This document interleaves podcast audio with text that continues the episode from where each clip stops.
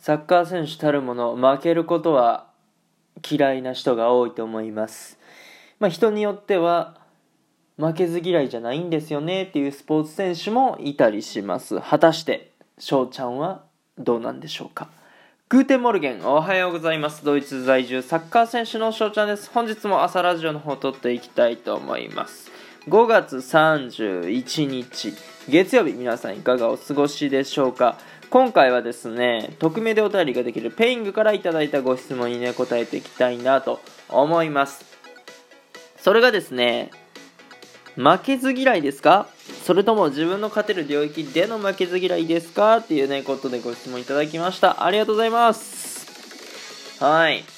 まあそれ自分の勝てる領域での負けず嫌いっていうのはまあえっ、ー、とまあ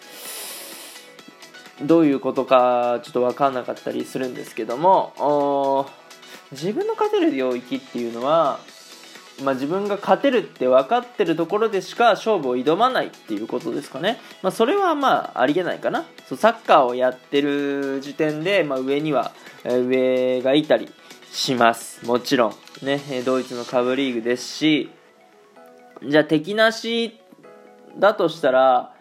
もうねそのビッグクラブと言われるじゃあこの前チャンピオンズリーグでチェルシーとかねマンチェスターシティとかやってましたけどもそういうチームに所属できてから、まあ、そういうことを言わないとねダメだなっていうところもあると思うんですけども、まあ、やっぱりね翔ちゃんは、まあ、負けず嫌いです。負けるのは嫌いですね。サッカーもそうだし、えー、もう他のことサッカーの他のことも勝負ことは基本的に負けたくないですね。まあ、ゲームもそうですよ。レース系のゲームもそうだし、サッカーゲームもそうだし。うん。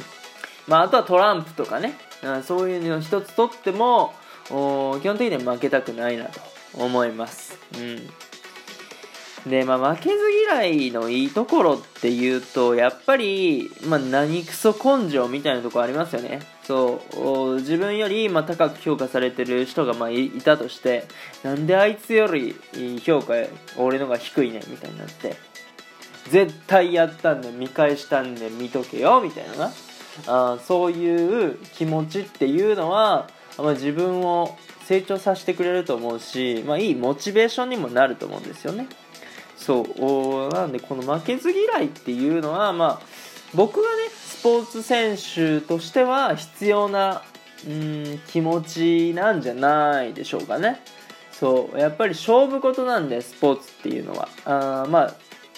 勝負をね突き詰めるだけじゃダメだと思いますよ。もちろん内容とかも充実させてスポーツマンシップにのっとってね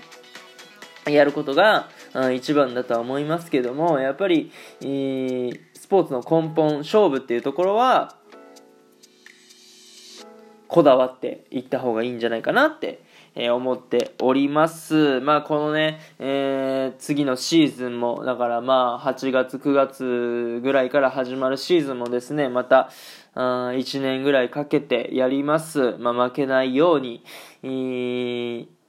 日々ね、努力していきたいなと思います。というところでね、今回この辺で終了させていただきたいなと思います。いいなと思ったらフォロー、リアクション、ギフトの方よろしくお願いします。お便りなのでご質問、ご感想とお待ちしておりますので、どしどしご応募ください。今日という日がね、良き一日になりますように。アイネンシェネタクのビスダン。